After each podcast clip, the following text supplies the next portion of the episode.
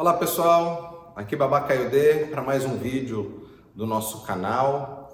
É, fizemos um vídeo explicando sobre o Opon Ifá, falando sobre o Ida Ifá, sobre o pó de Orossum e agora eu vou falar sobre um outro elemento que é utilizado por nós sacerdotes de Ifá, que é o Iroqueifá. O que é o Iroqueifá? É esta sineta que ficou até com o nome pejorativo como adijazinho de madeira. Na realidade, o Iroquei Fá ele é uma sineta de Fá feito de madeira, muitas vezes feito com algumas madeiras de lei que vem até da própria África, tá? É utilizado este Iroquei Fá, primeiro que tem um Odu chamado Obuefum. Existem inúmeros Odus que falam isso, mas hoje eu vou falar especificamente do Odu Obuefum que fala que os instrumentos musicais espanta a tristeza e espanta a morte. Então, o fato de se tocar o Iroqueifá é para espantar o mal, espantar as negatividades, espantar os adioguns do nosso caminho e da nossa vida.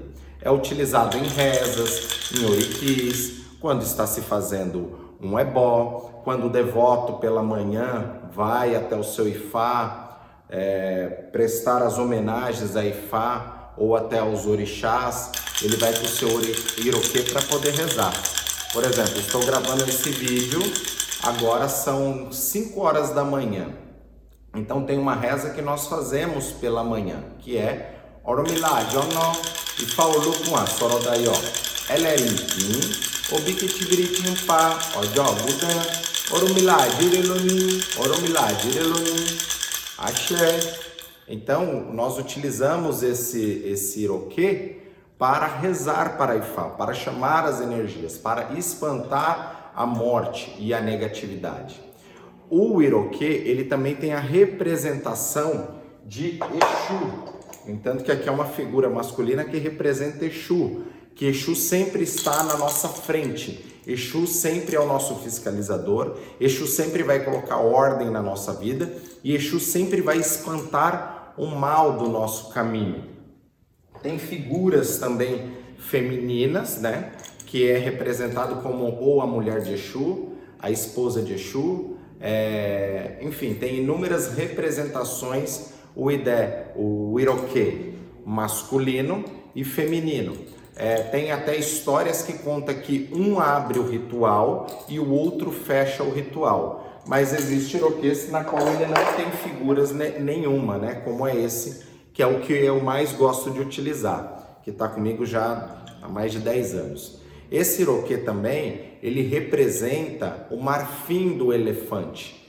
O elefante tem o, o, o marfim na qual seria uma antena, aonde ele vai captar todas as energias do céu para a terra. Vai guiar, no entanto, que é um elemento de poder. O marfim, ele representa a realeza. Na entrada dos palácios reais na África, você vai ver uma peça de marfim colocado na porta para proteger aquilo e mostrar a realeza.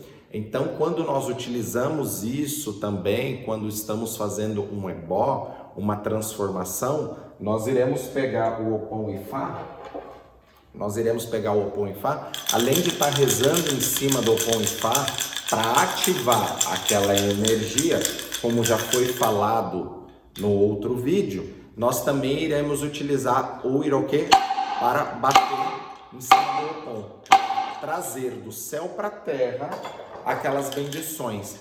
Da mesma forma que o elefante tem o marfim, na qual puxa as energias, é uma antena de captação, nós batemos para trazer esta energia para a Terra, para que a Terra possa nos responder, para que a Terra possa responder aquilo que nós estamos pedindo para ela.